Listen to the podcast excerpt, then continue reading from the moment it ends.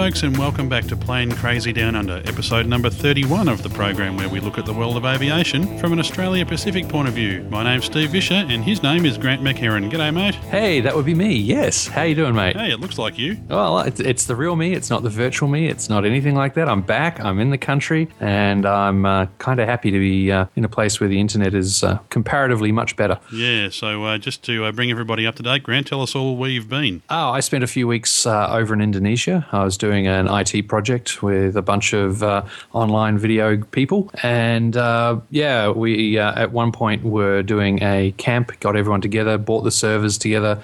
So fortunately, we weren't too worried about the uh, very lousy internet connection. We were able to do all our work with the machines locally. But we were in a um, animal rescue centre uh, reserve, uh, so we were there with lots and lots of monkeys, orangutans, all and birds and so on. So it was a um, quite interesting time. I've got some audio recordings that I'll put up on my personal blogs of um, things like the frogs going off back in Yogyakarta and the uh, monkeys waking up out in the middle of the of the jungle. It was it was quite impressive. Saw a few aircraft. Was going to go and visit the um, Indonesian Air Force Museum at Yogyakarta, but unfortunately there was just too much work going on and I didn't get time to take a break or anything. It was go, go, go. But uh, maybe next time um, back there, I'll be able to drop in and check that place out and hopefully record an interview. Yeah, well, of course, uh, you've been busy over there doing that. And of course, I've been busy travelling to Perth. Because Ooh. uh, you know, there was a little air race on over there in Perth recently, mate. You know, I had heard something about that. Um, I seem to be remembering sitting in a hotel in um, in Yogyakarta, working in the heat, and uh, watching somebody's Twitter feed about that. Yeah, the old PCDU Twitter feed went into overdrive uh, over the uh, middle weekend of uh, April as I uh, journeyed over to Perth to watch the Red Bull Air Race, round two of the 2010 season. And uh, boy, what a weekend it was. Uh, my first trip out as a uh, quote unquote real journalist, uh, got the media pass and all the rest. And big thanks to the Red Bull uh, press office for uh, allowing me to uh, have access to their facilities there. What an amazing experience it was, and I'll talk a bit about that later. Beautiful weather. Perth is a wonderful place. Uh, for those of you who are not aware where Perth is, of course, it's way over on the west coast of Australia, one of the most, if not the most, remote capital city on the planet, I believe, Grant. Yeah, well, it's it's further away from Melbourne than New Zealand. Uh, that's for sure. It's a five-hour flight instead of a three-hour flight. It's way the heck over there in the in the resource area of Western Australia. It's a wonderful place. The second time I've been there, and uh, every bit as enjoyable as the first time I was there. Now, uh, of course, it's been quite a while, Grant, since we put out our last episode, and uh, apart from uh, Red Bull and uh, doing all the production work that we've managed from that little outing, we've also been doing a lot of other recordings and trying to assemble it all together into one episode. But as it turns out, we've just got too much, and this would have ended up being about a two and a half hour show. So we're splitting this one off. This one will be a Red Bull Air Race wrap up from Perth only, and episode 32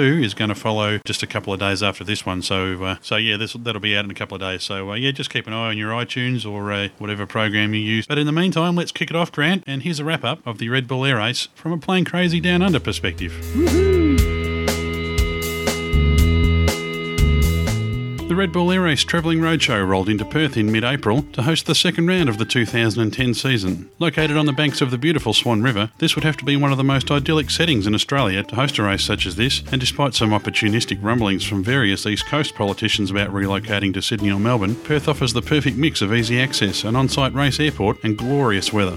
So, with my newly minted press credentials and a media pass in hand, I set off to the track on qualifying day to sample the race from a different perspective to my previous Perth outing, that of a journalist. Upon arrival at the Red Bull Air Race Media Centre, I found myself instantly rubbing shoulders with international journalists, photographers, and the full time Red Bull production crew. It's these people that really impress me here. They're flat out from start to way past race finishing time, preparing everything from video and audio through to press releases, going out to all corners of the planet. In the Media Centre, everything's provided for you from team media kits to full internet access, real time race telemetry, oh, and really good food. Naturally, the Red Bull is everywhere, and although I'm not a huge consumer myself, there were plenty who were, and they were more than happy to avail themselves of the unlimited supply. Of course, the biggest news to this point had taken place the previous day.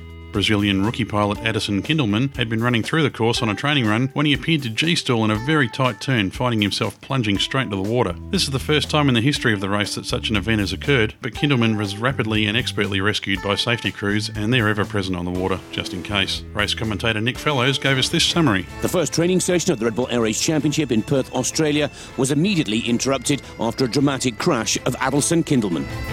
While maneuvering his MXR race plane approaching gate 3 in the middle of the racetrack, Kindlemann impacted the water with his wings level and tail first.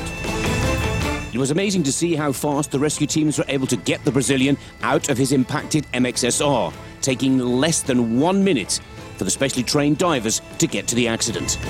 Today they uh, were stars, absolute stars, and uh, got to the pilot, uh, made sure he was okay, and uh, and did that in record time, and, and got the canopy off, got him um, some air, and uh, got him out of the aeroplane. Without any time wasted, Kindlemann was brought to the Royal Hospital of Perth. The specialists there were truly surprised to see the good condition of their patient. Basically, we did some preliminary tests uh, to make sure uh, he didn't have any uh, broken bones or any other internal injuries. Um, and we're pleased to say that uh, we couldn't pick up anything, uh, any significant injuries uh, through our initial scan, x-rays and lab tests. The Brazilian appreciated the great support from the whole Red Bull Air Race family.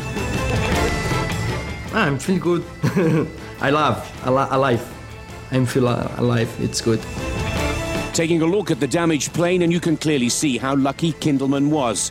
Also, good to see that all the possible safety precautions were working well and to maximum efficiency. The incident serves as a clear reminder to all about the dangers associated with this extreme sport. To give us a more clear idea of the stresses and forces experienced by both aircraft and pilot, have a listen to Matt Hall straining as he takes us on this tour of the Perth track. Hello everyone, I'm Matt Hall and welcome to sunny Perth. I'm about to take you through the racetrack and show what it's like from uh, my view. So here we are, crossing the Narrows Bridge. We've been cleared into the track and the smoke is coming on. Now I'm setting up for the first gate. I want to be getting down to 40 feet, getting myself some nice turn room for the first gate. Here we are, levelling out, lined up with the first gate, and now running in to start the time. And here comes the start finish gate, hmm. and we're running into the first gate. It's a cane. We go past one, two, three, and we give lots of room for the next gate, coming around the corner and levelling out, and then back for our first vertical turn. Here we go pulling up, monster machine, right on the buffet of the aircraft, over the top, and back down to 40 feet. Jump through 40 feet, looking to get turn room now. For the first knife edge gate. Here it comes, and rolling knife edge. Now, Archie, monster straight, straight, looking for the next knife edge gate. Here it comes, and knife edge, and setting up now for our next vertical turn. Pulling up, looking to the end of the first lap into the start finishing gate. Re-accelerating, lots of hmm. energy, and that's one lap. Back to the chicane. Here we go. One, two, hmm. three. We're getting tired, getting low on energy now. Back to turn room, and hmm. wins level. Next vertical turn. Here it goes. Oh, gee, lots of straining and relocating the next turn. So right down, very steep, and levelling out at the last moment. And now setting up for the knife edge. Here it comes, round the corner. Knife edge, that's a straining. Once again, getting tired, working hard to stay conscious.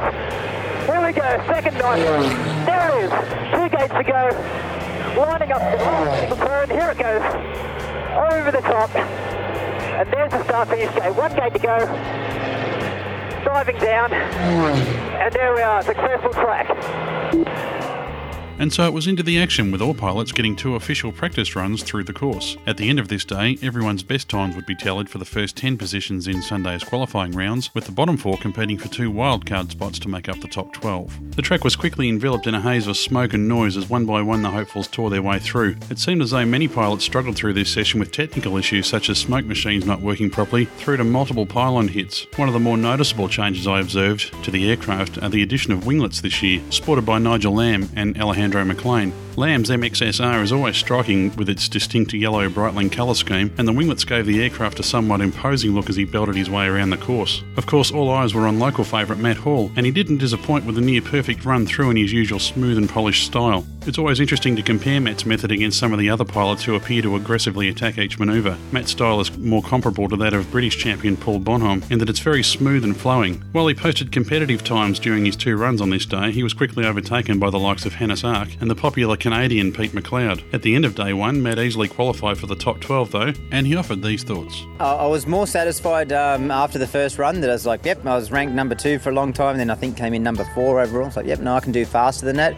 Went out in the second run, not necessarily to beat my time. I actually just wanted to experiment because uh, I haven't actually had much training because I've been kicked out of the track a couple of times. So um, I used it as a training session, but I was still pretty happy. But then as everyone else flew and I started coming down the ranks, it was like, wow, everyone's flying fast. And to see Nigel's last raw time, I've still got a lot of work ahead of me to, uh, to try and pick that up. As always, Austrian Hannes Arch finished the qualifying rounds at the head of the pack. Despite a fair amount of background noise, I was able to have a quick chat with Hannes and got his thoughts on the race to this point, along with a few other interesting facts. Okay, we're here with uh, Hannes Arch. Hannes, uh, welcome to Australia, and uh, how did it go for you today after qualifying? Thank you very much. No, I'm quite happy after the qualifying day. I mean, I could do two really fast times. Uh, unfortunately, I needed another tenth of a second to beat Paul. So, uh, but I know where I can get that, and hopefully, I can do the same performance tomorrow, a little bit faster, Little bit. and everything works out. It's quite a stiff breeze coming across the river today. Did that have any impact on uh, the way you flew the uh, the qualifying? Actually, uh, to be honest, uh, it was the calmest day of all the, those days we trained here. We have been here, so today it was really nice flying. Just like I think four knots from the east, something like that. So. Uh, didn't really affect the flying uh, as it was uh, yesterday, for example. Yeah. With uh, Adilson Kindlemann having his unfortunate incident, is that in the back of your mind, in the back of other pilots' minds as they go around today? You've just got to put that behind you and keep going. I think uh, it's it's uh, in the back of my mind. I, I think it's in the back of our minds. Like anyway, like as soon as you start racing here, you face those dangers and. You always live with those pictures. Uh, finally, we saw it the first time, and we are happy that Kindlemann uh, was smiling in the evening. Yeah. So that is a big release. Also to see that the rescue team works. So from that point of view, uh, uh, it was easy to to uh, deal with that situation Yeah. than uh, if it would be, have been worse. Yeah. Your aircraft this year, is it the same one that you've been flying recently, or is it a new aircraft? No, it's a new aircraft. It's like the, the new Edge called Edge V3. So I'm the first one having this airplane. Uh, I think it's fast. It's a new generation of race planes, uh, and so far it works really good. Yeah. I noticed that they've put a, uh, a, a G limit of 12 Gs on the pilots. How does that affect you? I, I noticed when you've flown at times, last time I saw you you in 08, I'm pretty sure you went over the 12 Gs when you went through the gate a few times. Is that something you've got to modify your flying style to, to compensate for? Absolutely. I mean, you have to be soft on the stick. You have to pay attention not to over G. If you over G, you have to inspect the structure, and uh, that's basically the working together between organization, uh, manufacturer, and us pilots. As long as it's the same for everybody, I don't care. Yeah, yeah. Okay, well, I'm sure it's been a very busy day for you, and I really appreciate you uh, spending a couple of minutes with us. Thanks very much. Thank you very much. And with that, we move on to Sunday, where the serious stuff began in earnest. And at the top of day two, we were straight into the top 12 round, with Matt Hall starting out in fourth place. This round begins with the slower times from the previous round going through first. With Šonka and Maclean already out, Muroya and Sergei Rakhmanin were always going to find it a struggle. Penalties and flying errors began to show through as these pilots and the other backmarkers tried their best to get the most out of their machines and themselves. As the quicker pilots came in for their runs, we saw the times and the mistakes fall away sharply. The French pilot Nicolas Ivanoff showed some surprising consistency with his run, and no doubt had the top runners worried for a short time. And when the Americans Kirby Chambliss and Mike Goulian set it up for their runs, we were all expecting big things. But of course, the biggest applause came for Aussie pilot Matt Hall, and his super smooth and consistent style were both a pleasure and a thrill to watch. His good friend Nigel Lamb was excellent as well, and his new aircraft, sporting those winglets of course, looked absolutely fantastic. And Hannes Arch was awesome with his speed and skill as always, but the absolute star of this round was Britain's champion, Paul Bonhomme. Despite his smoke system failing, costing him a one second penalty, he still managed to blitz the field with a time of around 1 minute 26. At the end of the top 12, Hall was still in first place, but leaving Perth and heading for the showers at this point were Sergei Rakhmanin, Muroya of Japan, Besenyei, and surprisingly Mike Goulian. Later on that day, Mike tells us what went wrong. You know, it was actually going smooth. We had a plan just to, to tighten up a few little things. I think we did that. Uh, it was a fast net time, and I'm just not sure how I just slid right into that pile. And I got it. We looked at it, it's about three inches in there, and yeah, it's just uh, a little lapse in concentration or something there, and that's what you get. From there, it was straight into the Super 8 round, and it was McLeod of Canada leading things off with a fast and smooth run, followed by Dolderer of Germany with a nasty couple of pylon hits which put him straight out of contention. Then it was Matt Hall's turn, and he didn't disappoint, giving the rest of the pilots a lot to think about with a blistering 127.65. From this point on, he was the guy the rest had to get ahead of to make the final four. This was achieved after a nail biting session that had the Perth crowd on the edge of their seats as Nigel Lamb, then Paul Bonhomme, and finally Hannes Arch all bettered Hall's time. These pilots made up the final four, and for the remainder, it was the end of their weekend's activities. Canada's Pete McLeod tells us all about his last run. Yeah, you know, uh, I was geared up for it here. Um, of course, you know, you got some heavy hitters. Um, finishing out the top eight. But uh, uh, you know, to come in, be ready for the last guy in the track, and just waiting is good. And uh, I actually, you know, I made a couple mistakes in that Super 8 round, uh, not penalties, but left a little bit on the uh, second Cubans, and um, that cost me. I think probably I was fat, running faster than Matt this week. Probably could have beat it. So close, but you know, another experience and good to fly twice today. And so began the final four round. Here's Steve Jones and Nick Fellows. The start list for the final four Australia's Matt Hall will get the action underway. Nigel Lamb, Hannes Arch, and Paul Bonhomme. Matt Hall will go first. Then uh, we will see Lamb, Arch, and then Paul Bonhomme. It's very impressive, but uh, what's the speed? Yeah, so 361. He's up to speed. That's about as close as you dare get. Nicely and smoothly through chicane. This is the important bit. This is the difficult. Three to four with the angles. Yeah, nicely done. Not too aggressive there. That's uh, that's not. We think the fastest way through that first vertical turn. So important with this 270 degree turn. Leave it as late as possible to get the airplane into knife edge and stick over to the left, back. Now, Matt Hall, remember, looking to improve on 127.65. It would nice if he could get a 126. Oh, 126.51. That's the fastest time all day long. And that's exactly what these Australian fans have come to see. Matt Hall, a massive improvement. And no one has flown faster than that here today in Perth. Now, Nigel. He's capable of winning this, Nigel, and he knows it. Now, let's see if Nigel Lamb can get the better of Matt Hall. 126.51 is the target. The entry speed, 360 kilometres per hour. He could have gone another 10 faster, but very smooth, slick through the chicane. Now, three horizontal, no problems there for Lamb. The first turning manoeuvre doesn't want to go too high. That's what we've assessed from the previous performances. Look at the clock, 1945, and he's off the pace by 0.11 of a second. Nigel Lamb has worked do. Time needs to be found. And Just scrambles into knife edge flight before he enters the gate. It'll be very close. 126.51. Will Britain take the lead away from Australia? Will Matt Hall hold on? And Matt Hall holds on to top position. Nigel Lamb goes second. 0.77 off the pace of the leading Australian. Hannes Arch in the final four for the first time this season. It's going to be difficult to beat.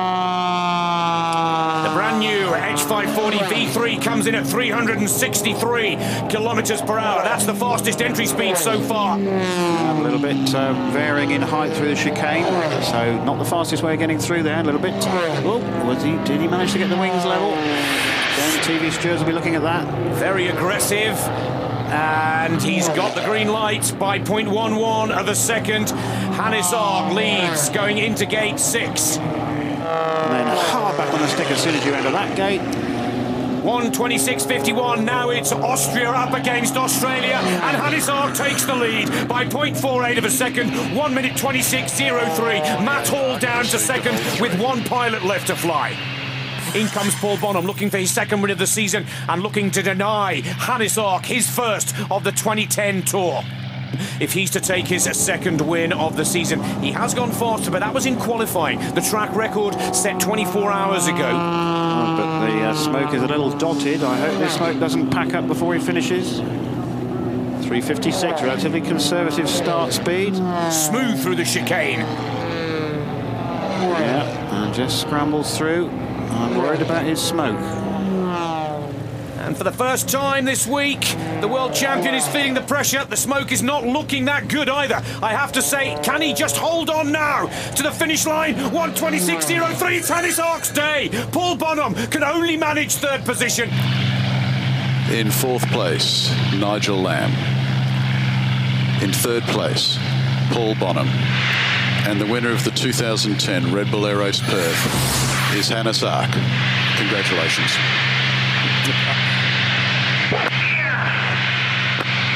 Great. Confirmation of the results from round two of the Red Bull Air Race World Championship. Hannes Arch takes top spot. Matt Hall of PB in second. Paul Bonhomme, Lamb, McLeod, Ivanoff, Dolderer, and the American Kirby Chambliss down in eighth position. Yoshihide Muroya in ninth, Peter Besenyei finishing 10th, then Goulian Rakhmanin, Maclean and the rookie Martin Šonka in 14th. For the hugely supportive Australian crowd, it didn't matter that Matt Hall came second. They were jumping out of their seats with excitement just to see him up on the podium. The applause was loud and long as he made his way up and lasted for a long time after the ceremony was over. For this former Royal Australian Air Force fighter pilot, the decision to pursue this career path must now be sitting very comfortably with him. Here's what the top three had to say after the race. Hannes, congratulations. After all the frustrations of Abu Dhabi, how important was it to come out here and make a statement in Perth? Yeah, I think it was really important for me because I was struggling I didn't know should I like attack or should I hold back, and really worried when I did just the 129. I wanted to do more. I wanted to do more than the 127. Then said, well, then uh, I think that's uh, my turn now, and I tried to do it, and uh, luckily it worked out. Matt, talk about keeping cool under pressure. What does it mean to you to end up on the podium here in front of your home crowd? Oh, it's an absolute dream. Ever since I started last year, I've been focusing on Perth. It's been a huge amount of pressure I've put on myself. Australia's been behind me. That's the best thing, and uh, and I feel proud that I've I've I've um, fought back and represented Australia the best I can. So I'm I'm uh, I'm stoked. Paul, you've been quickest all weekend, but when it counted, you lost some time. What happened out there? Well, I'm not sure. I was just talking to the guys. You know, I thought I was being fairly aggressive in the second half, but apparently not. Looked like I was going for a bit of a stroll. I had a bit of a wobble um, halfway round because I was trying quite hard, and I felt a bit of a nibble on the old elevator. So I thought, mm, I better back off here. Maybe that was that was the clue that made me back off for the rest of the lap. And with all those formalities out of the way, it was a mad scramble back to the media centre for the press conference, which I managed to record. Gentlemen, thank you very much for your patience. Please welcome our winning pilots here this afternoon.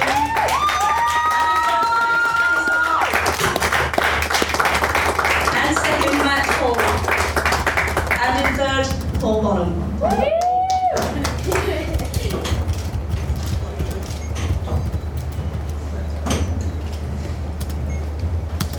Thank you, gentlemen, for joining us. Um, if I can start with you, Hannes, your, your first win in a year, what does that mean to you? Actually, it means a lot for me after the disaster of Abu Dhabi, and uh, it's quite hard to uh, get rid of uh, things like that happened, you know, in my in my in a in a, in a race head. So uh, I struggled the whole week uh, with like being nervous, then uh, being overexcited, then uh, the whole thing came back. Finally, I managed to get over it and uh, pulled off, I think, the right um, tactics at the right time.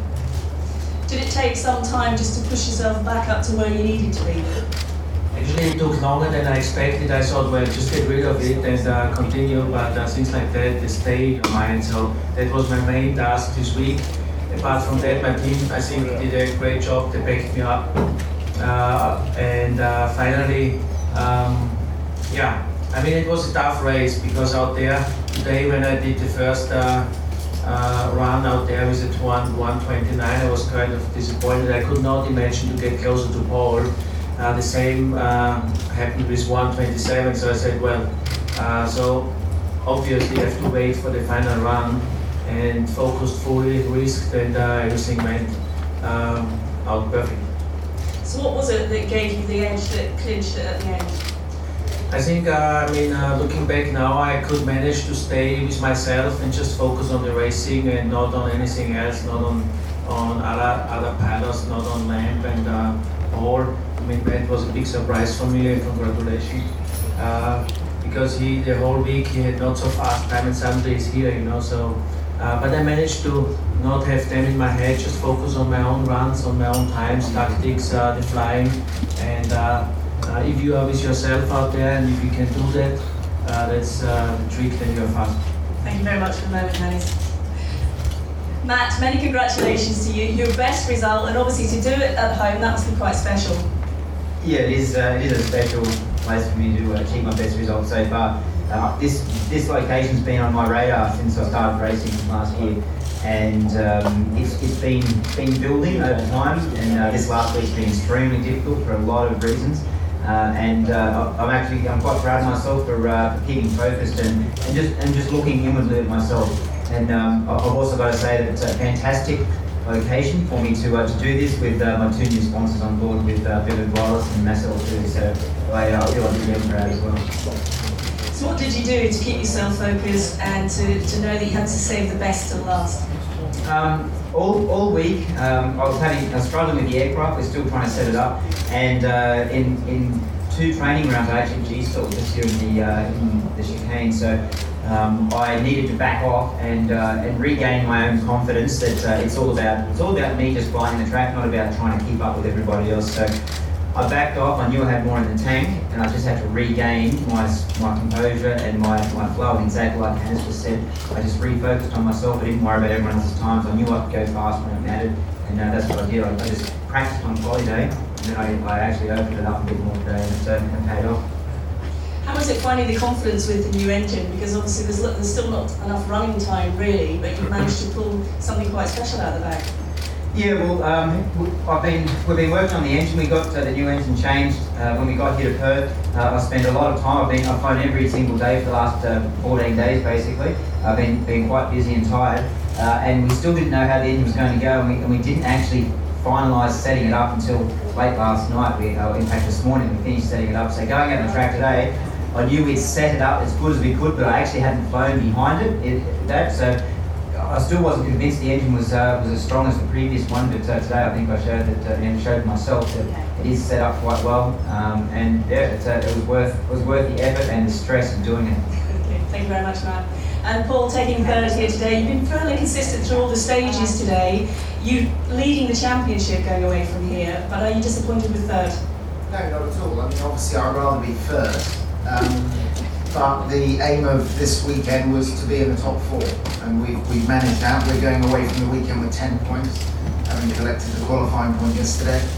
And uh, no, we're, we're sort of pleased. I'm frustrated with that last run because you know, maybe my two blistering runs in the first part of the day sort of put me uh, into a slightly overconfident mood. But I haven't looked at the times yet, but it does look as though I just slowed down in the second half of, uh, of the final lap. Is it important to know when you do something like that?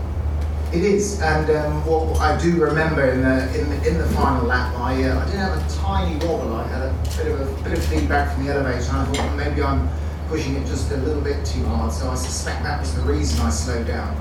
But uh, it just goes to show, you know, it's it's a great race, and for the top four to finish within a second or so of each other just shows how competitive it's got. Okay, for the moment, Paul, thank you very much. I'd like to open it up to the floor now, ladies and gentlemen. Do you have any questions that you'd like to ask our pilots today? Sir. Mr. Arch, congratulations for your victory. I'm from the Brazilian press. Uh, I would like to you to say, what can you say uh, for Wilson Turner, a Brazilian pilot that certainly was here watching your victory, and, uh, and certainly he's listening for us to us now. What can you say to him after his accident? And uh, what can you talk about the Brazilian track in Rio? What do you expect from the race? I talking to Adi is, uh, I would say, just start flying as fast as possible because uh, you know he loves to fly, he loves to compete out there, and uh, I think uh, that's the best he can do to overcome the situation uh, he was in, really tough situation. Other than that, we are really happy to have him still with us. I can remember when I walked in the hospital, I saw him flying, I saw, uh, saw him laughing out there uh, in, in the bed. I thought this is a tough guy, you know and uh, it looks like he's really positive. Uh, and so with that spirit, I want to go to uh, Brazil, uh, especially because I remember it was my second race in my career, and I uh, luckily got uh, first in the first position there, which was a great success in the first year, second race. So a lot of positive thoughts about Brazil. So I'm really looking forward to go there. What about the track? Uh, the track, I mean, uh, we looked at the track. Every track is uh, same difficult as, as long as the same for everybody. But it looks like a competitive track, competitive track. So I'm really looking forward, and hopefully we get. Uh, hopefully the track will turn out a little bit the same like it was here because this track we all love very much. It was a very competitive track. We could lose a lot of uh, time by doing the wrong lines or gain a lot by doing the right lines. So we hope for tracks like that in the future. Thank you very much. Anyone else? Any more questions from the floor? Yeah, one question. Uh, first for Matt. Uh, I noticed that there was Alejandro and Nigel Lamb who were winglets on their MXS. Uh, are you looking at investigating that uh, for the future down the, down, down the path? Uh, I, I am looking at developing my plane. Um, my plane is only you know, effectively two months old now, and um, rather than rushing in and getting the same wingtips as, as those, uh, I think the plane's competitive enough at the moment, but it will need modifications as everyone continues to improve. And uh, my plan is actually to uh, start developing an Australian-based um, company that uh, can assist me develop you know, the, the world's fastest race plane. So rather than uh, you know, just jumping and strapping it on, the plane seems to be competitive right now. And uh, next year, or even later this year, we'll, we'll get some more Aussie mods on it, and uh, the plane will become an, an Australian designed and modified and you know, speed modded aircraft. And, and uh, that, that's, that's the future for, uh, for my team. Yes, sir. Just one, uh, with the increasing use now in simulators with uh, Formula One, and this is Formula One of the air, you guys going to look at using simulators in the future for practicing the tracks as they come up? Because I noticed, like on some of the websites, they get the GPSs of the the, uh, the pylons, so you know exactly where everything is. I, I think uh, I think simulators are definitely the way of the future. Uh, but uh, you know, it's, uh, we, we, it's, it's basically a still a development thing uh, with the with the budgets. Um, at the moment, the uh, the important thing is to get the planes fast.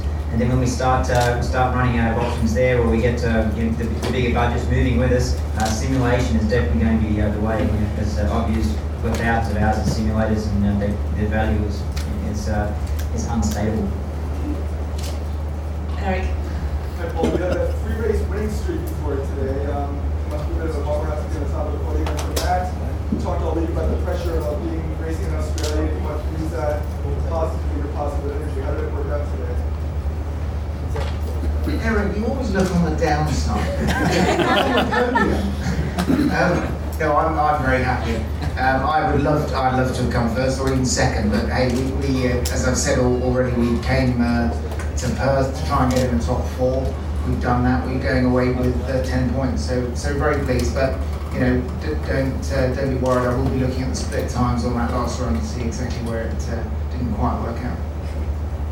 Eric, thanks for looking on the positive side for me. Um, the, um, the, the, uh, the energy was definitely there. Um, it, you know, the, the uh, quote of hometown advantage can, uh, can go both ways very rapidly. And uh, I, I deliberately you know, used it. Um, I had a few people saying, you know, ignore the crowd, don't worry about the crowd. But uh, I was feeling upbeat, and uh, as I was walking up the plane that last time, there was, I think, it was one of the hotels just next to the, where we were starting. It was just lined with people, and they were cheering and screaming. So I thought, you know, there's only one solution here. I turned around and put my hands in the air before I flew and uh, went off. And I thought, yeah, I'm, I'm going to do this. So uh, I managed to harness the energy as opposed to uh, convert it to stress. So it, it worked out. Any more questions? No? That's one, great. Just Oh, one one, question. one, one, one final thing. On behalf of the freelance journalists here, I do thank you and your fellow pilots for the availability you've given us for the last week. It's been nothing short of sensational. You're a credit to yourselves and you're a credit to Red Bull. I thank you.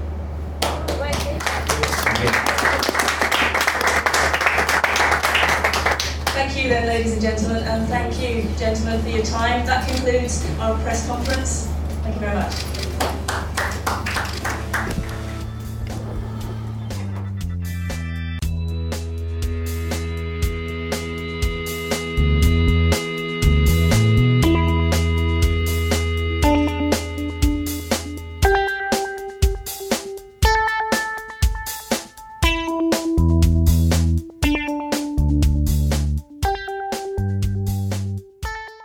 Mate, that was pretty intense. Well done for putting it all together. And uh, for someone who was struggling to get to everywhere at once and uh, having fun coming up to speed in, in a media place, you did a pretty good job, man. You had a really good time. Yeah, it was a real learning experience for me this time out, and I'll be much better prepared the next time. And of course, we're going to prevent your employer from sending you to anywhere else but Perth the next time we do this. yeah, no, I'll, I'll try and make sure that uh, they think about this and, and make sure I'm not going anywhere. But they all knew that I was quite upset to not be at Perth. I mean, much and all it was fascinating being in Indonesia. Um, I, I really, really missed not being in Perth for that weekend and uh, catching up with everyone that I've either interviewed on the radio or um, spoken to online on emails. So yeah, no, I think I think that segment you just put together there was pretty good. Yeah, very impressive. Uh, it flowed together quite nicely. Yeah, Let me get the feel of it. Yeah, thanks, mate. I uh, did. I put a lot of work into that one. And I should just mention, folks, of course, uh, uh, some of the audio clips that you heard there were obviously uh, not recorded by me, and those are actually courtesy of the uh, Red Bull Air Race content pool uh, from their press office. Uh, so we just need to acknowledge that, and uh, a huge thank you once again to uh, to the Red Bull people for letting us come along, and we uh, we certainly look forward to doing it all again next year. Indeed. The one thing I found actually, Grant, with uh, with being on, it's one of those events that because of the way it's set up on, on the banks of the Swan River in this case, you've basically got the crowd and the main media centre on one side of the river, and you've got the race airport and its uh, media area and all the rest on the other side. Now they did have a bus running for uh, for the press people, and you could transit from one side of the river to the other. But one of the things I, I you know, anybody that knows me will laugh at this comment, but I, am just going to need to learn to be more organised because uh, you know time management is not one of my strengths normally. But uh, yeah, I just found myself more often than not being on the wrong side of the river at the wrong time uh, every time. So uh, the next time we go, um, yeah, like I say, it'll be Grant and I both will be there, and uh, I'll be on one side of the river the whole time, and Grant will be on the other. Should just mention also, folks, that I managed to snap off uh, a total of 999 photos on my brother's camera. Oh, wow. And my brother Adam, who is the official uh, PCDU photographer, is uh, madly running all of those through his copy of Adobe Lightroom right now. And uh, as soon as he's got those processed, we'll put them up on the website. I have put some photos up on our Facebook page. And also, uh, I've actually managed to get one of them accepted on uh, airliners.net, which is. Dun dun dun!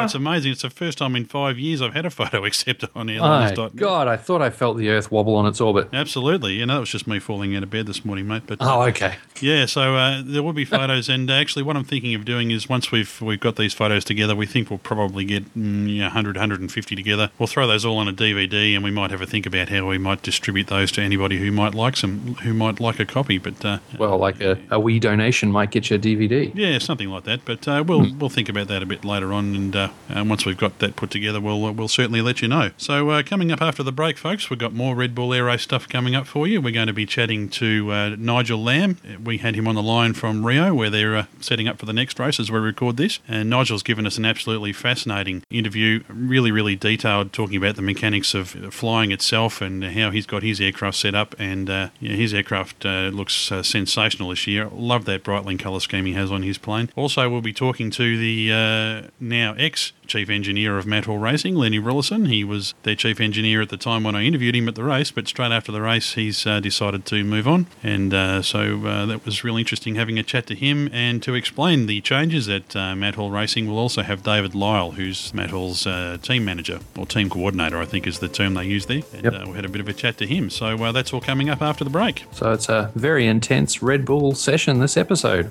Yep, stick around, folks. We'll be right back.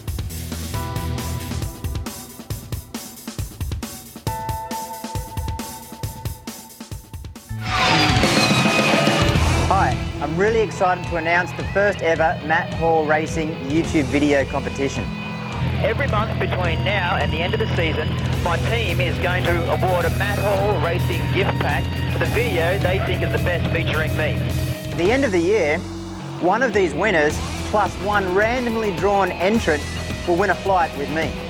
All you have to do to enter is make a video between one and three minutes long, then send us a link at team at matthallracing.com to let us know that you posted it on YouTube. Good luck.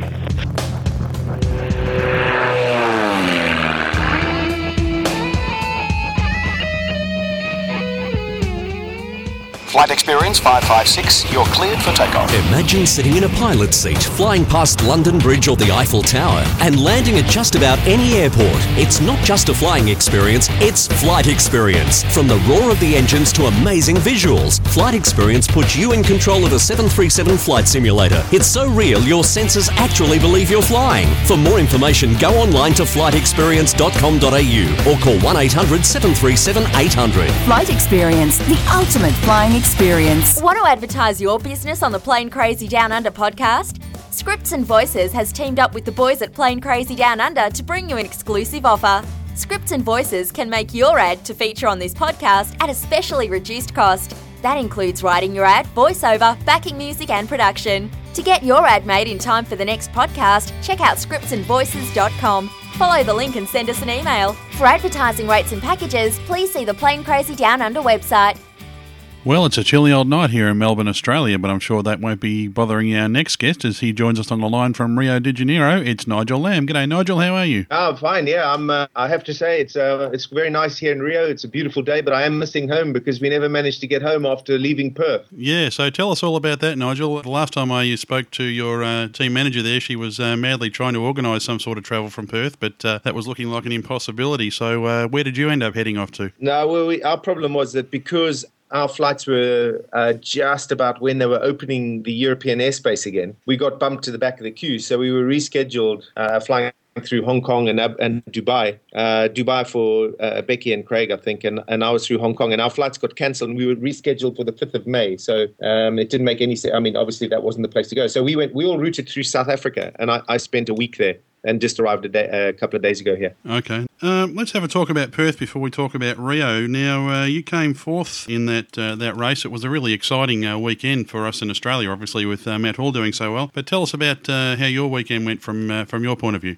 I had a good week, but in the end, I was quite disappointed because I had um, I'd done uh, pretty, really, really well in T4 in the qualifying, and then on race day, my strategies all worked out brilliant, brilliantly until the final. And then in the final, I just, I guess, I was slightly unfocused on a couple of gates, and that was the end of it for me. Oh. So I was very disappointed to end up fourth in the end. Yeah, sure. And it's very easy to lose small fractions here and there. Um, but but having said that, I did think I hit a gate in uh, T12. So I suppose I should have been. Uh, I was philosophically reasonably pleased because there was a point in the day when I thought I was 12th. So I actually kind of went from 12th to 4th, which is pretty good, and got some so- good solid points. So no, I was, I was, I was just a little bit disappointed uh, about the way I flew in the final. But apart from that, it was a very, very good week for me. Can you tell me, Nigel? Um, one of the things I noticed uh, being there at Perth was that there wasn't a lot of wind around on the race day, and a lot of the smoke from the aircraft that uh, had been coming through during the day was lingering across the track. Did that play a factor at all in uh, when you were going through, or is it just something you just had to put to one side? No, not at all. No, not not not at all. You could you could. I, well, I put it this way. I mean, I never noticed it. The, the conditions were absolutely perfect. Yeah, yeah. From a, a benign track point of view, but a bit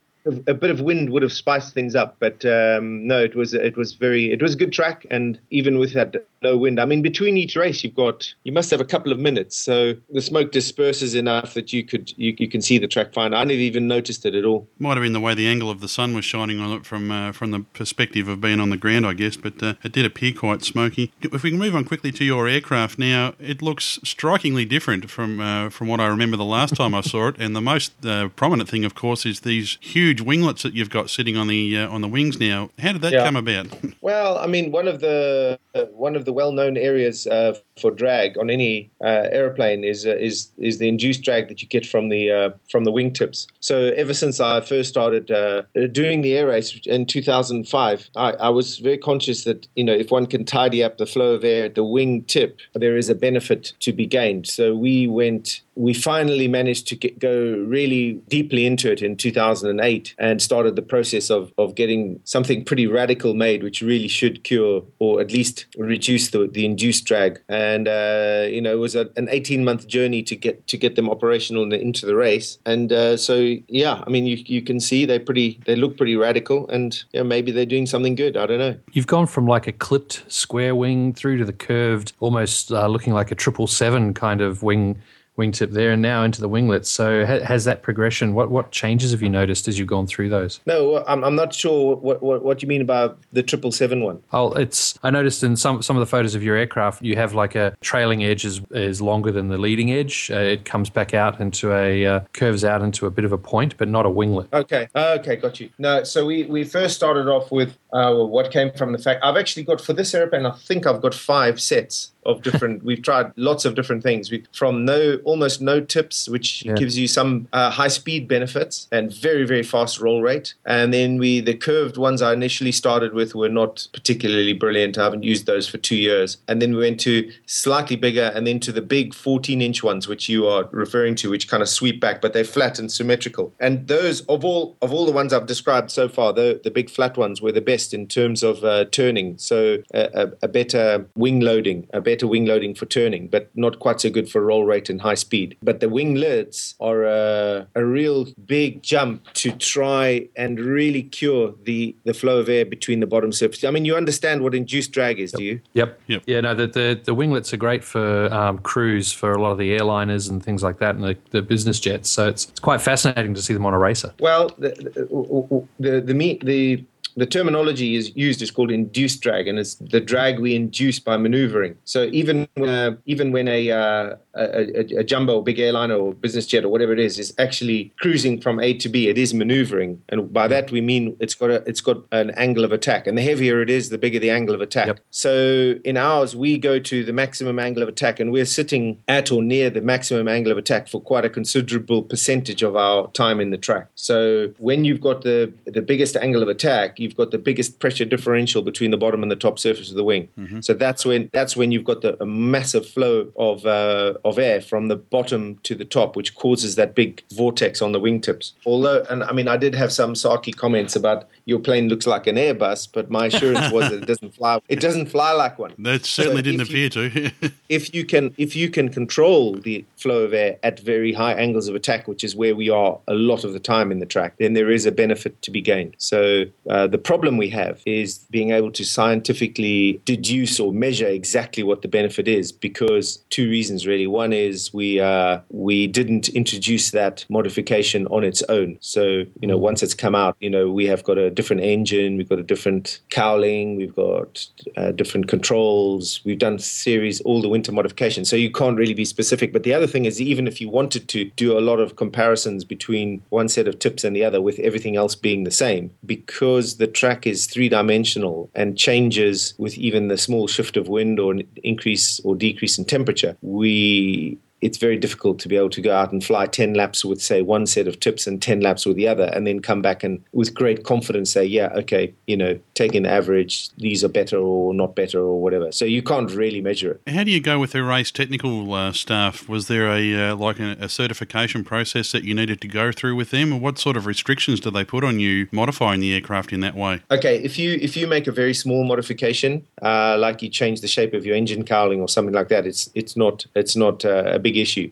If you make what's called a major modification or structural change, then it is a huge issue. And for sure, that's part of the reason why it took us 18 months because we went from drawing board through the whole process of analysis to try to measure what kind of benefit there would be, to look at budgets, decide whether it was meaningful and worthwhile. Then you go through uh, the next stage of design and all the way up to all the different processes up to production and air testing. And then the final test we had to do was to prove that the worst case scenario of the tip of the blade, the, the winglet blade, hitting the heaviest fabric part of a pylon at the highest speed would be okay. So that was the last test we did um, before we went to Abu Dhabi. And we did a. We actually ended up doing a pull test. So basically, we strapped the aeroplane down, put the winglet on, strapped the aeroplane down, and then pulled to the fig- a greater figure than the designer required to just prove that it would be okay to hit a pylon. Yeah. But uh, no, I mean it's it's a big it is a big deal because you've got a lot of factors. First of all, you don't want to uh, you know you don't want the thing shattering on a pylon strike. You don't want it interfering with the controls, and also there's huge different um, torsional moments on the wing. So you have to be sure that the wing itself can withstand the stresses that would come with a tip strike in the in the in a pylon on a pylon. So no, it was all done properly, and and, and Red Bull are very much onto that to make sure that any structural or sort of real big modifications are properly done. And it was interesting to see at the race too that I think was it Alejandro Maclean's also using them. Yeah, correct. Yeah, and his winglets were noticeably smaller than yours optical illusion. They're identical. They're identical. Really? Well, there you go.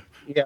Wow. I, I have um, I have collaborated to some degree over the years with Alex Maclean because he and I were the first ones. Well, I was the first to buy the MXS, but he, he followed me very closely. So the reason we, we started a joint collaboration in, in a kind of a way because of speed because where the airplanes were being built, we wanted to just kind of collaborate on, for example, little things like the instrument panel layout, and just so that the guys could just crack on and they knew that the two airplanes would be very, very similar or very much the same. So whenever they ordered one thing, they just ordered another, you know. And so from that collaboration, we we just kind of compared notes a little bit because we were the only two guys guys with a different airplane in the race. And for me, it was the first time since six that I was racing with another comparable airplane in the race. Because what happens if you, uh, in 2006, I went off on my own and got the MX2. So I had nothing to compare anything to. I mean, it was, is it the man? Is it the machine? I mean, you know, so I was floundering all through 2007. So for a year and a half, I was racing without anyone being in sim- the same airplane. So come 2008, it was useful to end up saying, okay, this is where we are, and you could try and find a way forward making more improvements and modifications because you could begin to make comparisons. So when it came to the winglets, it was us, uh, my team, the Breitling team, that that uh, first a year of the whole process, no no one knew what we were doing. But then we decided that it would be useful to have some help from Team Maclean. So um, we would the benefits of once once we built the once we built the winglets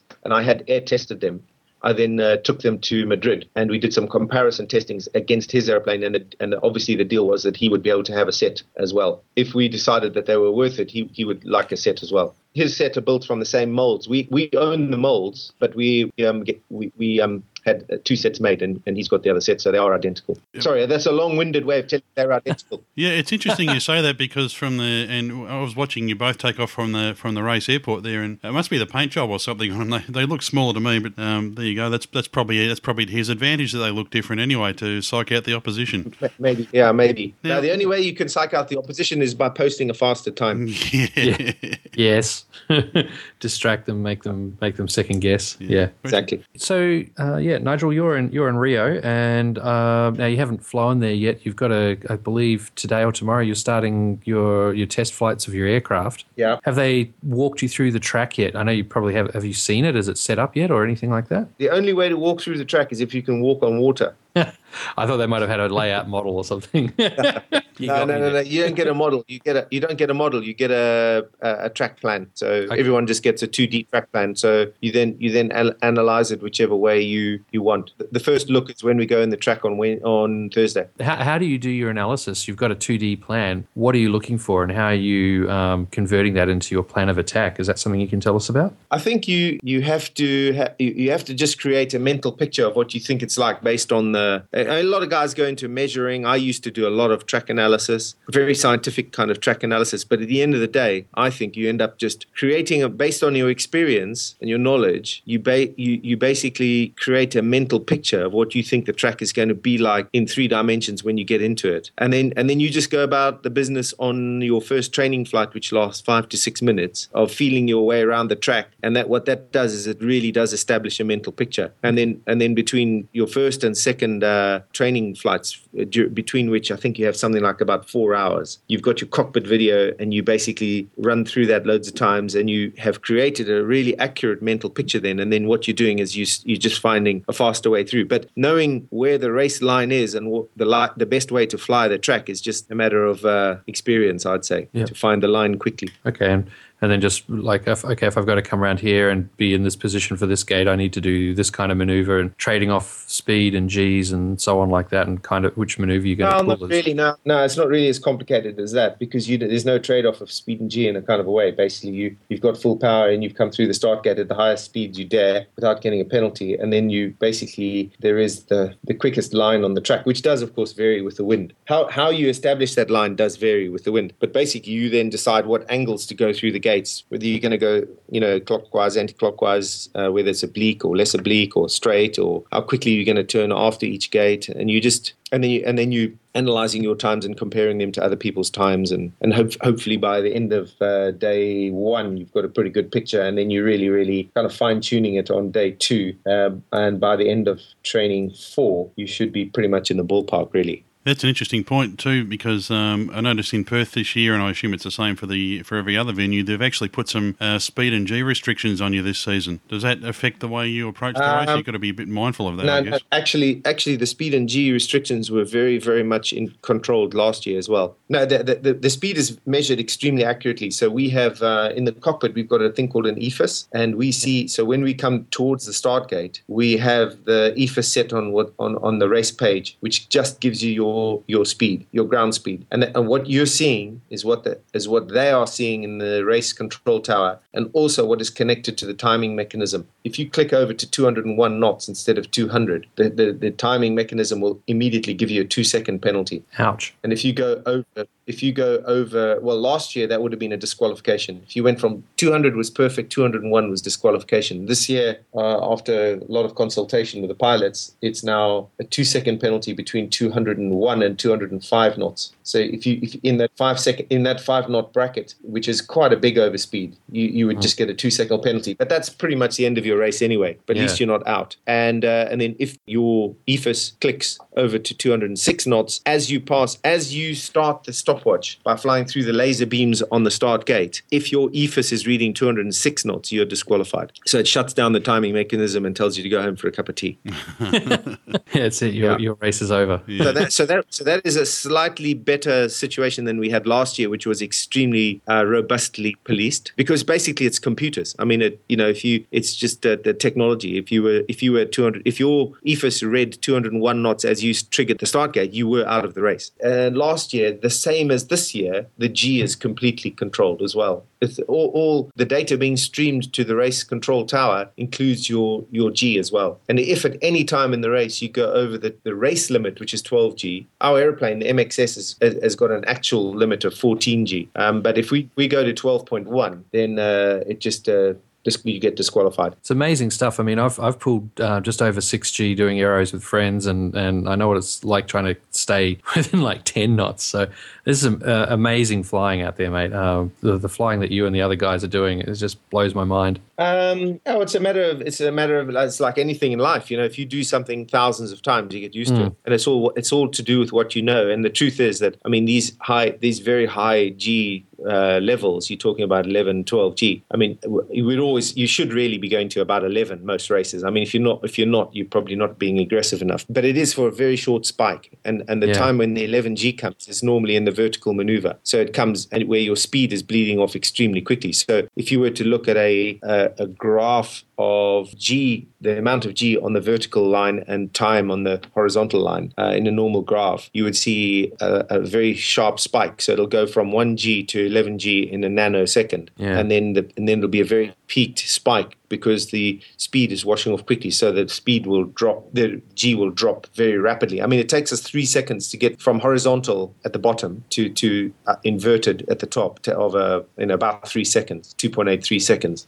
so you can imagine that you've gone from, say, 180 knots to, or I don't know, 100 knots or something in, in three seconds. So the, speed, the, the G, the G just drops off incredibly quickly. So it's no big deal that that, that big spike. What is much, much harder is doing the uh, 270 degree turn because that you might enter at 10G and then the, it's not such a peak. So it'll Yeah. drop off very gradually. You'll, when you come out, you're probably still doing seven or eight. So that's much harder work. It's more sustained G, which is always a lot of fun. Exactly. So whenever you think of G, you have to relate the amount to the time because, you know, 12G for 0.3 of a second is a heck of a lot easier than uh, 2G for an hour. Just looking through the uh, through the, the team sheet for your team, uh, Nigel. I noticed you've had a, a, uh new technician join the team this year, Craig Andrews. What can you tell us about him, uh, Nigel? Yeah, well, he, he you know, we we uh, we basically needed someone full time, and, and that wasn't our, our position. Last year, we had a very very good engineer, but he wasn't available to to do it full time for us. So we re- actually Craig Andrews found us. He's uh, born and brought up in Africa. He was currently at that time working on um, sort of a human humanitarian aid program, flying, you know, looking after uh, airplanes in Africa. He was based in Angola, and uh, you know, he's um, a guy. I mean, he's obviously very new to this, but a guy with the licenses and the skills, and he's joined our team full time. So we've got a full time guy who's um, looking after the airplane all the time. And uh, in fact, right now he's he's finishing the assembly process while I talk to you guys. What's it like over there? Is there a lot of excitement in the air? Do, uh, do a lot of people know that it's coming up? I mean, we've just we've kind of not long arrived, so now I haven't even been to the airfield or travelled the streets much. I mean, I've, I've just been in my hotel, actually doing work most days uh, because we didn't get much done in the last week. And of course, um, Adilson Kindlemann is the, the local pilot from uh, Brazil. Um, is he obviously he's not going to be flying, but I assume he's going to be there and will probably be a hero amongst the crowds. One would think. Yeah, I'd imagine. I mean, I think he's got a huge load on his shoulders with media and all that stuff, and he's probably got a very hard job this coming week um, because he's got to do interviews the whole week and not much no flying. I don't know. I, I don't know exactly what his program is, but no, he, I'm, I'm sure he'll be around and and uh, be having actually not. I, I imagine it won't be the greatest week for him because he's going to have to just be doing interviews the whole week. All, all the hassles and none of the fun. exactly.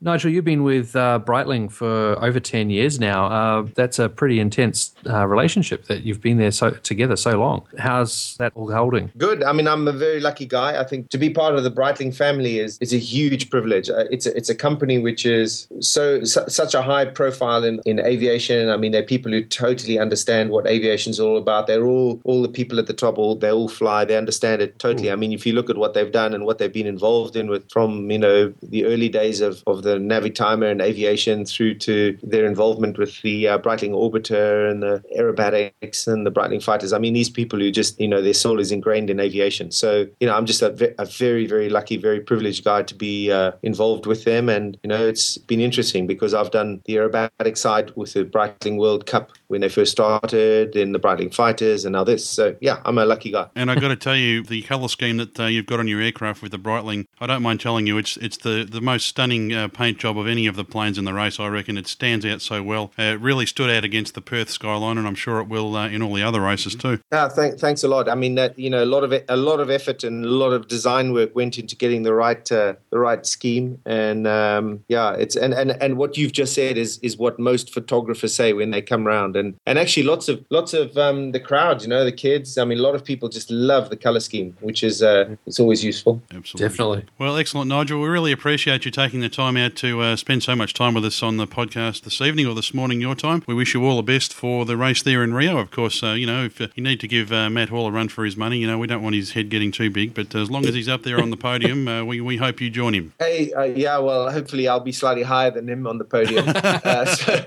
but that's that's that's always the aim. I mean, you know, not just to get on the podium, but just to, to get up as high as, as you can. And uh, thanks very much for your comments. And I have to say, I'm quite impressed with this Skype because it's apart from the delay, it's in between. It's it's it's been very clear. So uh, good, it's fantastic, Yeah, and for free.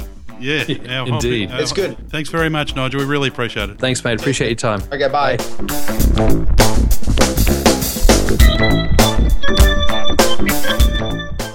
Give your business a professional edge with promotional solutions from audiovisual media, jingles, radio, ads, radio ads, television, ads, television ads. stunning visual presentations, cards, brochures, and catalogues available in print or digital media such as CD or DVD. Audiovisual media. A complete solution to your business promotion. Visit our website at www.audiovisualmedia.com.au or call us on 0407 091 524.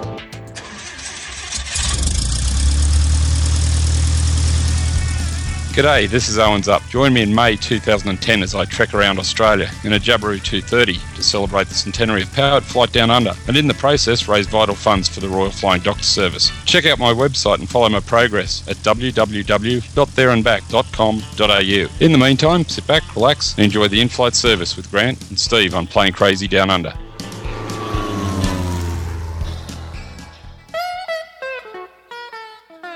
Well, howdy. I'm baggage handler Chuck Armstrong from JuniorFly.com. When I'm not sending your luggage donation to Siberia, I'm listening to Stephen Grant from Plane Crazy Down Under. I know they could use a donation. I think I'll send in your bags. Okay, I'm here with uh, Lenny Rulison. Lenny, g'day.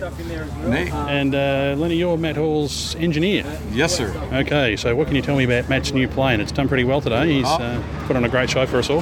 Yeah, it's working really well. Um, we just took delivery of it in February. Um, got it ready in just in time to go to Abu Dhabi. Yeah. had a little bit of trouble in Abu Dhabi there, but we got all that worked out. Uh, when I came from Abu Dhabi a week and a half ago, I put a brand new engine in it. Wow.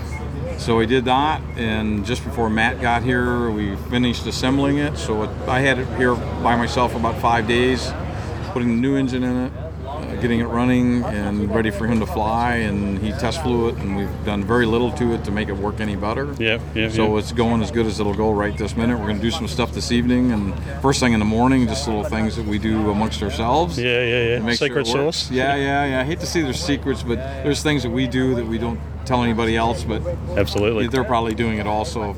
Yeah, yeah. So the aircraft is brand new this year, and Matt told us in an interview we did with him last year that um, he'd done some modifications, him and some Air Force mates of his up at Newcastle somewhere. Yep. Uh, it certainly looks a lot more streamlined than the one he had last year. Um, is it just the aerodynamics, or has he, he changed the engine up as well? Or Uh, the engine's different than last year. Um, you can see on the, this particular one is the uh, he's moved the tail wheel, which uh, Matt had started on that before I got involved. But the tail wheel used to come in from the bottom, and now it comes straight out from the back. So then he had to trim off the rudder for some clearance, but it also got rid of some surface area to try to make it faster. And then while we had it at the factory, I modified the cowling, cut the bottom of the cowling off to make it less uh, surface area, frontal area, and that seemed to be a real improvement over the last one. Yep. And it was a three or four day project to do that, but I think it's paid lots of dividends for the speed of uh, what Matt has now. it's certainly far more sleek. Even the the wheel pants look That's more right. uh, those are different than Yeah. the ones he had last year, and those are things that he picked out himself. Yep. Uh, one of the other big things that's different is the ailerons are approximately a meter shorter in span than the original ones. And one of the benefits is is that we don't need to make the spade so large to make it so you can move the ailerons. Yep. And initially, when Matt flew it in uh, North Carolina, he was able to fly with no spade paddles on it. So he's just doing it with his upper body strength. And I think if uh, he could work at it a little bit longer, we could actually take those off and we could go faster wouldn't have any spades on it. The last time we spoke to Matt, he was in, uh, I think, North Carolina Yep. at the MXS uh, factory. And he was uh, telling us then that it was quite cold there, and uh, Yes. so he was trying to test fly it when it was freezing. And we've heard a lot about from some of the other some of the other teams, that overheating was an issue in Abu Dhabi. Did that affect Matt as well? No, we were very fortunate that the new modified cowling it worked really well in North Carolina. We blame that on the temperatures being cool. Yeah. Um, we got to Abu Dhabi, it worked just as well. The temperatures were up, obviously, but not as much as it's not one degree for the ambient. The cylinder heads didn't go up that high, Yeah. uh, so it's not proportional for some reason. So Yeah. we lucked out there. One of the interesting things I've noticed, and this is the first time I've got up so close to these aircraft, is when they've had their run, they come back here and everybody's got fans blowing in on the motors. I assume you guys do that too. Yeah, we try to. We haven't been able to do it because we don't have the equipment here yet because we haven't purchased everything. Right. Uh, we're changing up. Um, but fortunately for us, Matt can start it when it's hot. I mean, a lot of guys have trouble when they're hot, and it's just a technique thing, and Matt's got that all worked out. Yeah. Um, I suspect that the next race we will have a fan to put in the bottom, and it just makes it cool off faster uh, so he doesn't have a hot start and doesn't run the battery down. Um, but it's just individual teams, and we've been fortunate that Matt knows how to start his airplane. Yeah. Yeah, there's not much Matt can't do from what I've seen. No, no, he's doing really, really well, and uh, Yeah, that's excellent. Now, obviously, uh, you don't have a native Australian accent. So, uh, what's what's your background in this uh, in the Red Bull Air Race and aviation in general? uh, I've been in aviation for more than 30 years, flying aerobatics and working on aerobatic airplanes. I designed and built my own aerobatic airplane many years ago now. Um, I fly aerobatics uh, contests. I still fly aerobatic contests. Um, my Red Bull stuff started with uh, Kirby Chambliss. I was with him in 2006 when he won. Right. And then I changed up and went to work for Steve Jones, uh, the, one of the British fellas. Yep. I worked for Steve for two years, and then Steve didn't come back 2009. So I kind of had a year off, and I did uh, U.S. team mechanic for the U.S. aerobatic team, the unlimited team in England. Oh, okay. For three weeks. So I wasn't standing around doing anything last year. I was going in England for Yeah, three yeah, weeks and yeah. did that. And then Matt and I got together this last November. Uh, he had a change with some crew, and it was an opportunity for me to come and do it again, and an opportunity for Matt to have somebody that has some experience doing it, uh, and we'll carry on for a while. So, how do you like? Uh, you've obviously been doing it a long time. It's obviously a bit of a travelling roadshow around the world. Is uh, what's the lifestyle like? Uh, it's pretty hard for me. Uh, what I do is I don't go home. Yeah. Uh, I left Phoenix, went to New York, then Abu Dhabi. We did the race. Uh, we drove to Dubai and then flew directly here to Perth, just so I didn't have to go backwards. Yeah, yeah, in yeah. time. So I was no jet lag coming here from uh, Dubai. Yeah. And when I go home from here, I go to Sydney, LA, and then back to Phoenix. So it'll be basically around the world for the first time, all in one direction. Yeah, yeah, yeah. Well, uh, Lenny, it's really nice to meet you, and it's great to. Uh, we've talked to Matt six or seven times, so it's great to talk to some uh, some of the people that keep his team running. Great. Well, we appreciate it. I know Matt appreciates everybody. And all this time here in Perth has been great for all the locals and everybody. It was so interesting to see how many people came to see Matt. Yeah, I should just ask you before we wind up. Uh, he did 129.35, I think, today. And the first uh, one, yeah, that was the fastest. I think it was 130 exact on the second run. Yep. So we're hoping to do better tomorrow. We got a couple things we're going to do this evening and in the morning. Yep. Um, so I think there's some potential there, and I think you know with just his experience, and if we can get through the first one, the rest should be easier. Well, by the look of the crowds that were here in the pit lane walk today, which are three or four hundred deep, I think in fact they had to push a lot of them away. He certainly got a lot of home uh, Yeah, yeah. support here. Very in Perth. supportive, and just amazing how many people were here and cheering him on and being supportive to him. Yeah, absolutely. Well, Lenny, it was a pleasure meeting you, and Very nice uh, meet you, thanks very much. Thank you very much.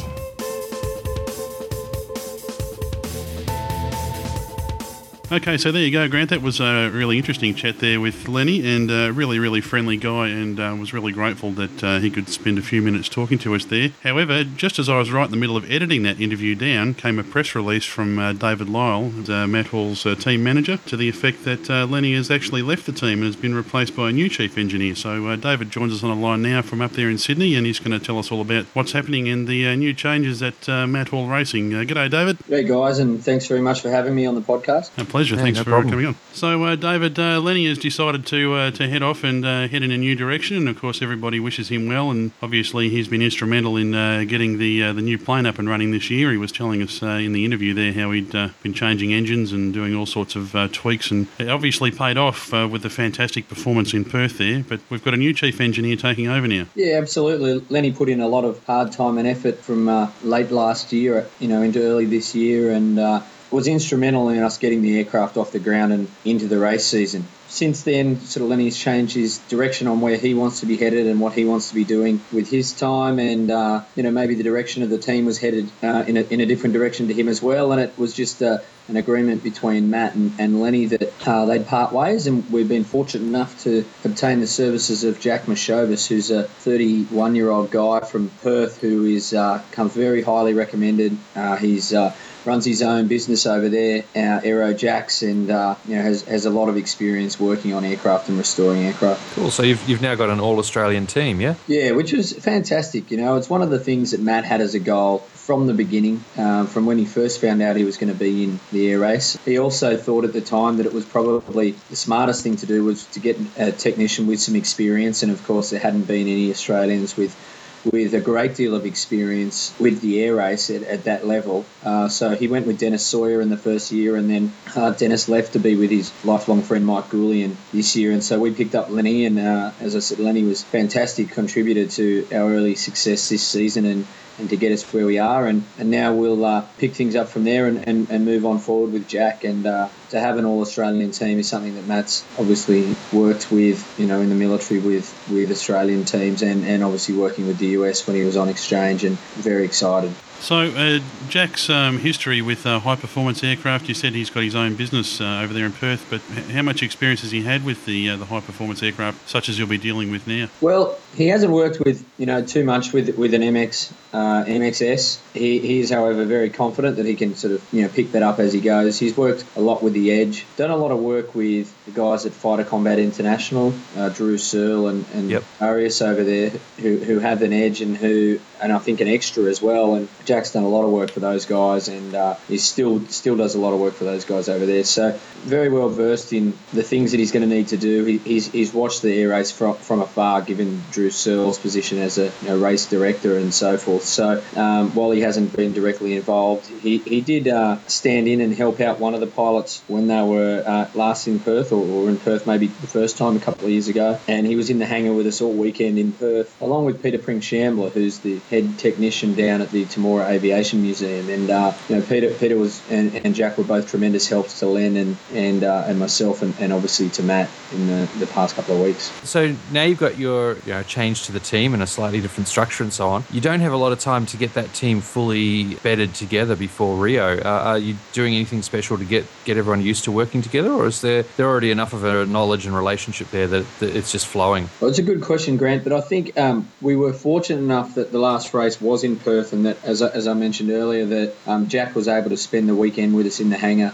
He does have a bit of a grounding in, in the air race from, from, from the people he's worked with before, and he, he's Yeah. you know he has been in the hangars in, in previous Perth races. So getting to know him, you know, we did go and have a have a beer before um, the race in Perth, and we also went and had dinner with our whole team, including Lenny and and uh, Jack and his wife and so forth after the event in Perth, just to get a bit more more of a chance to get to know each other on a personal level. And um, yeah, we're certainly looking forward to the opportunity to work with Jack, and, and he's sort of indicated to us that he's really looking forward to joining the team. Okay, but otherwise it's hi, welcome to Rio. Let's get stuck into it. Yeah. Yeah, absolutely. You know, it's uh, it's one of those things where the air race community is a very tight knit community, and um, I have no doubts that if, if Jack has some questions that, that I can't answer, or, or certainly that Matt can't answer, that there'll be someone that'll be able to help us out. And um, you know, we're very positive and confident moving forward that we're on the up. Yeah, it is one of the greatest things I've seen about Red Bull is, uh, yeah, yes, you're competing and everything, but there's a very friendly rivalry goes on. Every, everyone's willing to help each other out to make it better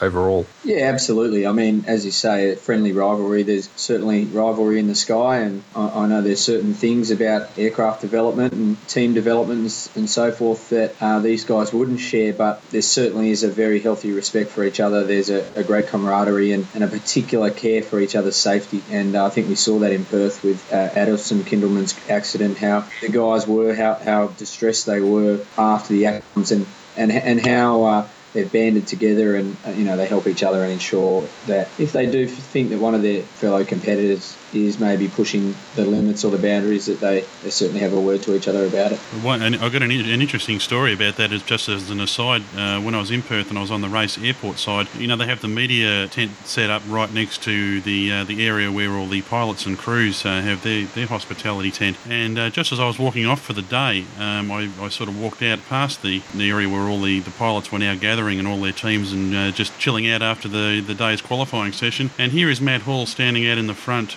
uh, talking to a bunch of children who I guess were known to him, uh, just standing there explaining to them uh, some of the uh, the elements of uh, navigation by the stars, and it was just a, a real good example there of, of what a, it was almost a family-like atmosphere that I sensed as I walked past there. It was uh, quite an interesting moment. So I don't know whether all the pilots are like that, but I thought that was one up for Matt. Yeah, Steve. I mean, certainly Matt is a, a real proud family man and um, bases his life and, and, and indeed the way we run our team around family and, and those sort of values. And you know, he loves kids and and uh, certainly all the all the pilots that bring their families, whether it be their kids or their wives or, or parents or whatever, to the races. Um, you know, that there is yeah really healthy camaraderie between the, the, whole, the whole group. Now, Perth was obviously an excellent result, and there was just, I think, everybody in the crowd was on the edge of their seats coming. Uh, of course, Matt was, went through in the uh, the top four there. He went through, I think, uh, second. I think might have been Yeah, first. he's first. First, first he went through. That's right. So everybody, uh, you know, he had his time up there, and everybody, including myself, I might tell you, was on the edge of their seats, just watching those other three aircraft go through after him and, and counting those times down and watching the screens. It it was just a, a really exciting place to be there in Perth, and uh, it, it not only augurs well, I think, for the Red Bull Air Race in general, but um, I'm really confident now that that will bring a much greater following to uh, to Matt and his adventures in the future. Well, we certainly hope so, Steve. I mean, one of the, the things that Matt's really keen on doing, uh, apart from obviously from a, a personal perspective, in improving his, his abilities as, as an airman and, and you know his uh, position in this World Championship. But another one is to increase the level of recognition and understanding of aviation in this country and indeed around the world. And you know, it's events like we saw over in Perth a week or so ago now that really go a long way to doing that. And it's sort of it's exposure and publicity that uh, you know we only get an opportunity at once once a year, and um, this is the first time that Matt's been involved in a Perth race, and I think it worked out really really well. He has actually said he was feeling quite a lot of uh, nerves before the, the race and a real, uh, you know, putting a lot of high expectations on himself uh, and actually comparing the stress he was putting on himself to uh, sim- as similar to that that he experienced when he was in combat, which I thought was interesting. Yeah, I think I think the point there was just the level of uh, commitments that we that we had to go through and the stress that, that we had going on uh, behind the scenes. It was it was one of those things where you, you want to make the most of a situation and, and you want to do all the accept all the media requests that you get, which is you know a, a wonderful part of the job. And um, and then we had our, our supporters tour and um, we had you know Matt had a lot of family there in Perth and a lot of friends, and everyone sort of wants a piece of the action. And, and it's one of those things where you, you want to be everything to everyone, but at the end of the day, there's only 24 hours in a day, and, and there's also you know only so much time you can give away from the racetrack where you really need to focus. And you know, it's an area that both Matt and myself sort of who was managing his time found uh, very difficult to manage, um, and we really appreciated actually how understanding everyone was of, of, the level of commitment that we had over there, and it's certainly something for next year that we might have to look at to, to maybe reduce the amount of activities that we do in and around the race. David, you, were mentioning you know you're managing his time and so on. So uh, my question for you is, how's it been as his manager? You've you've stepped up to become the, the team manager and working very closely with Matt. Uh, how are you finding that? Grant, it's been fantastic. I mean, Matt's a very professional guy. He's uh, you know I've worked with a lot of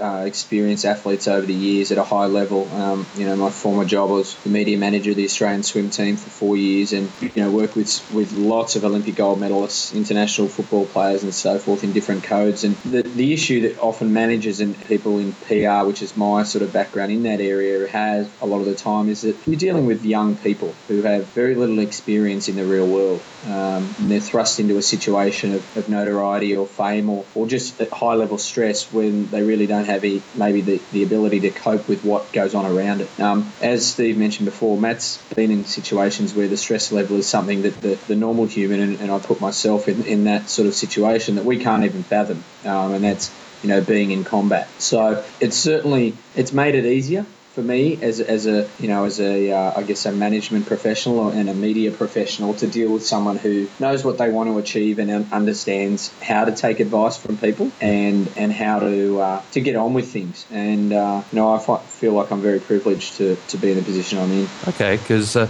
you, you mentioned like um, Olympics, swimming, football, and all that. Well, now, now you're in the uh, rather out there world of flying. Um, how, are you, how are you finding that transition? Uh, many similarities? What, what are the differences like? I, know the flying world's quite different to many others in terms of these crazy pilots and things like that. Yeah, that's, that's another good question. A lot of the things, the processes are very similar. The process of the, the athlete, meaning the pilot's preparation to perform, the process of a team to, to do what they have to do to get the pilot and the aircraft, the, the tools to get them in a position to perform are the same as in any sport, really. You have to prepare, and you have to prepare well. You have to follow a plan and and be able to adjust to that plan if it goes off beat. But having said that, the, the vagaries of aviation is something that I'm yeah still getting used to and and quite enjoying actually. I, I spent many, many, many hours at swimming pools around the world, and um, now to be able to um, to be involved in a different sport and with, with a different group of people is, is very exciting for me. And while I've still got a long, long way to go and you know a, a huge learning curve, I, I um, I'm enjoying the, the, ride. Okay, just before we wrap up, David, there's a couple of things we need to uh, to run by you on the Matt Hall Racing store side of things. Uh, we should just mention that uh, Matt has got his online store up. You're selling uh, all sorts of uh, supporter gear there, and uh, did I hear something recently about an iPhone app. Yeah, absolutely. We've we, we, have launched a, a, range of merchandise. We've got men's and women's T-shirts and polo shirts, and we've got caps, and also our 2010 team guide, which is a you know a full coloured look at the team here at, at Matt Hall Racing, and, and, and, a you know a real view into who Matt is and, and what his background is, um, and, and then there's areas you know, full explanations of the Red Bull Air Race itself, the rules, and explanations of how the pylons work and so on. And then, as you mentioned, we've launched an Apple iPhone application Matt Hall Racing application. It can be found at the iTunes store and uh, for four ninety nine, and it, it, it, just another way for you to keep up with everything to do with with uh, the team at Matt Hall Racing, with Matt himself, and of course with the Red Bull Air Race. So if you've got an iPhone, um, well worth downloading the application. They need to make a BlackBerry app, mate. We've, we're BlackBerry people here. It's funny, I am too. Um, so I'm sort of uh, learning the iPhone as I go as well. okay, I've got I've got one question I've got to ask is uh, how many times have you been up flying with Matt? Only once. Well, two flights, uh, an out and back, um, very short actually, probably 15, 20 minute flights each one. I'm not much of a daredevil and uh, I'm not one for confined spaces, so um, getting me in there was a, a, challenge in the first place. I, I, always knew I was going to do it and I needed to do it, and I, I would go again, but I'm certainly not begging for a ride each time Matt gets in the, in the Giles. Well, well, we are, just, just so you know. I'm, I'm, I'm, Yeah, I oh. Yeah.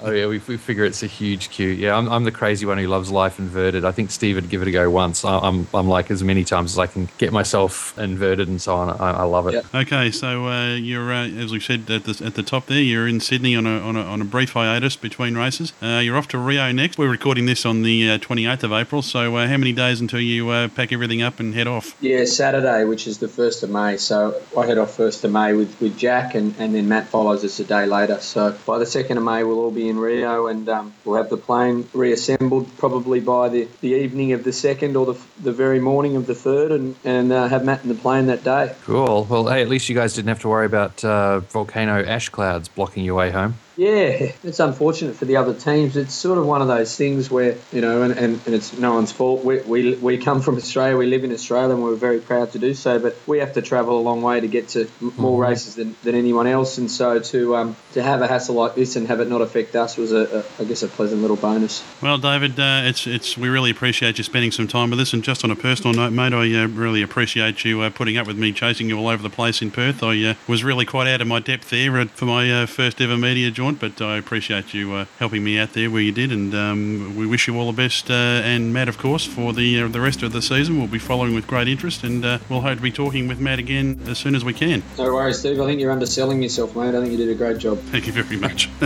cool. Thanks, David. No worries, guys.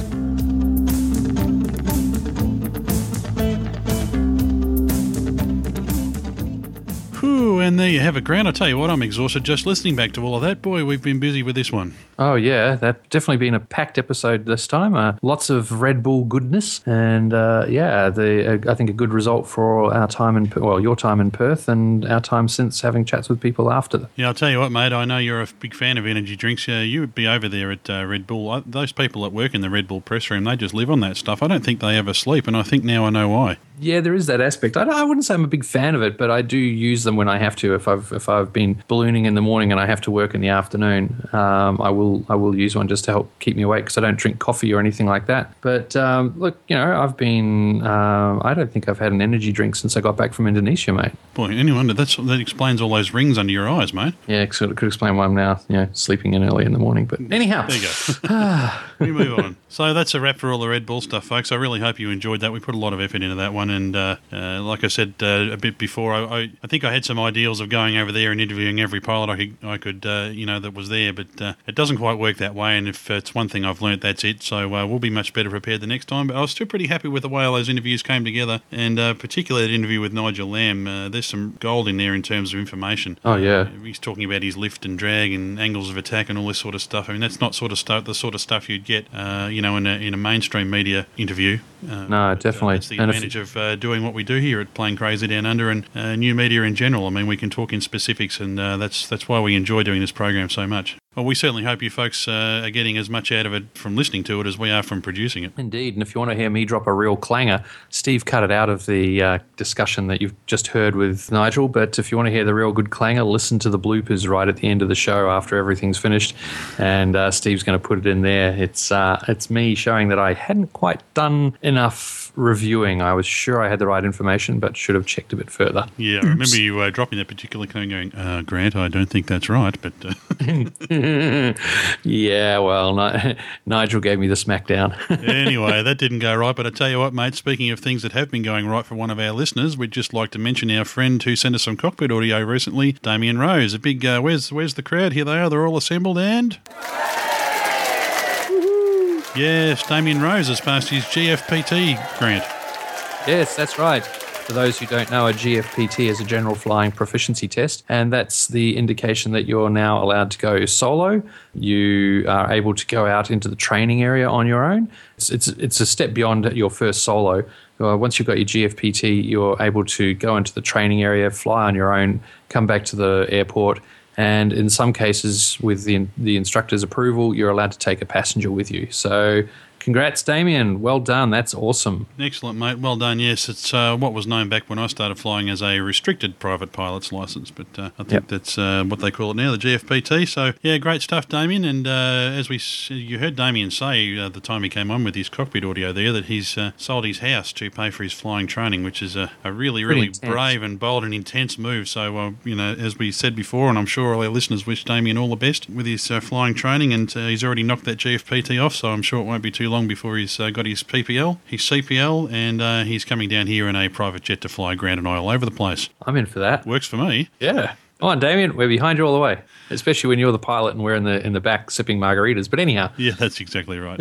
yeah. so that's about everything we have for you on episode 31 of Plane Crazy Down Under. I certainly hope you enjoyed it, folks. As we've said uh, quite a few times through here, we've uh, we've really enjoyed putting this one together. It's certainly taken us a lot of travelling and a lot of recording, a lot of effort to put this together. And uh, probably just should just put out a little uh, mention for our tip jar here, Grant. Uh, I know you've been hearing ads and on the show, and uh, we have been looking at getting some ads going forward into the future, which is why you're hearing the uh, the plugs for our advertising services. But uh, we haven't picked up any paying advertisers as yet. We're pretty sure we will soon. But in the meantime, uh, the trip to Perth did uh, cost us a fair bit of dough. So uh, yeah, if uh, folks, if you could hit our website and maybe put uh, two or three bucks into the tip jar, we'd certainly appreciate it. oh, every every little bit counts, guys. I always feel a bit uneasy uh, talking about the tip jar, but some people have uh, seen their way uh, clear to, to give us far more money than we would have ever expected in terms Yep. of uh, single donations. But uh, yeah, if people could throw two or three bucks in the tip jar uh, at the moment, that'd be uh, really uh, sincerely appreciated, folks. Every every little dollar counts. I mean, we've got uh, you know, there's the Skype out calls when we make when we're bringing people in from overseas and who aren't on Skype normally, and there's some future travel coming up for some of our projects we're working on. So every little bit counts, and it's it's your little donations that help keep us going and, and help make us go, oh shucks, they like us. Yeah, that's right. Once we uh, once we start getting some uh, some regular advertising on the show, and we think that'll be uh, probably it'll take us a little bit of time to build up uh, our reputation a bit more before that'll happen. But uh, once uh, once they come on stream, then we won't need to be begging people for money. But in the meantime, uh, yeah, if, uh, folks, if you could help us out, we, we really would appreciate it. That'd be great. Anyway, enough of that, Grant. Till the next episode, like we said at the top of the show, uh, it'll only be a few days uh, between releases this time around. So um, better get this one listened to and filed away quickly so we can get the next one out to you. Sounds good. So just remember when you're doing a Red Bull air race or travelling to Indonesia and playing with the monkeys, just remember this. It's what's down under that counts. You've been listening to Plane Crazy Down Under, hosted by Steve Visscher and Grant McHerron. Show notes, links to our forum, Facebook fan page, YouTube channel, and Grant and Steve's own blogs can be found on our website www.planecrazydownunder.com or keep up with our Twitter handle of PCDU. Comments or feedback can be left on our website or email us at planecrazydownunder at gmail.com. If you'd like to help with the ongoing production of the show, feel free to assist via the donate button on the website. Any contributions are most gratefully appreciated. Incidental music and sound effects are courtesy of soundsnap.com and title music is You Name It 5 by Brian Simpson. Production and editing by Steve Visscher.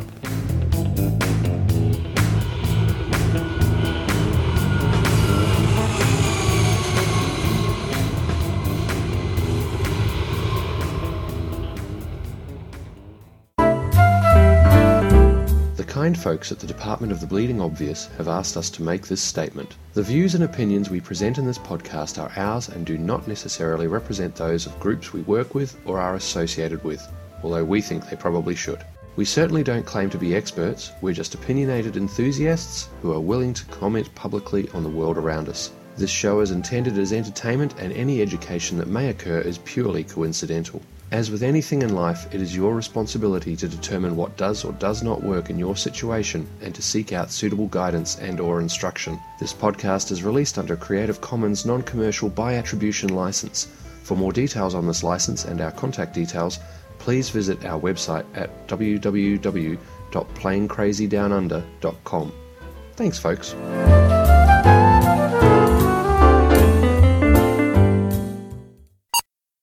Let's wrap, wrap, wrap, wrap, wrap it. Yeah, I'll just yeah. How did I come out of that last bit? I can't remember. Here's the last time I was here. Yep. Yeah, make sure you check your iTunes feed, folks. Uh, some uh, podcatchers may not pick up the second one if you haven't already downloaded this one. So, um, yeah, just keep an eye on that. Yeah, indeed. Well, that doesn't make any sense because if they hadn't downloaded it, they wouldn't have. yeah, okay. Uh, move this here and drop that down there, and everyone goes, it's a space cannon. Most upset. No, you missed a good rate. You missed an interesting week. Yeah, yeah, it had everything. First ever crash, the works. It's uh, you know, some amazing results and yeah. It didn't. It didn't. It, hang on. Hang on a sec. It didn't have everything. Okay. What It didn't have me winning. I was going. I knew you were going to say that. it's that, isn't it? oh, oh, you're connecting. You're connecting. Hit no. the button. Oh, hit the button. Sorry. Sorry. I'm going to end this call. Yo. Bloody hell. Dag. You're in Rio, and this is the first time that Rio's ever held a Red Bull.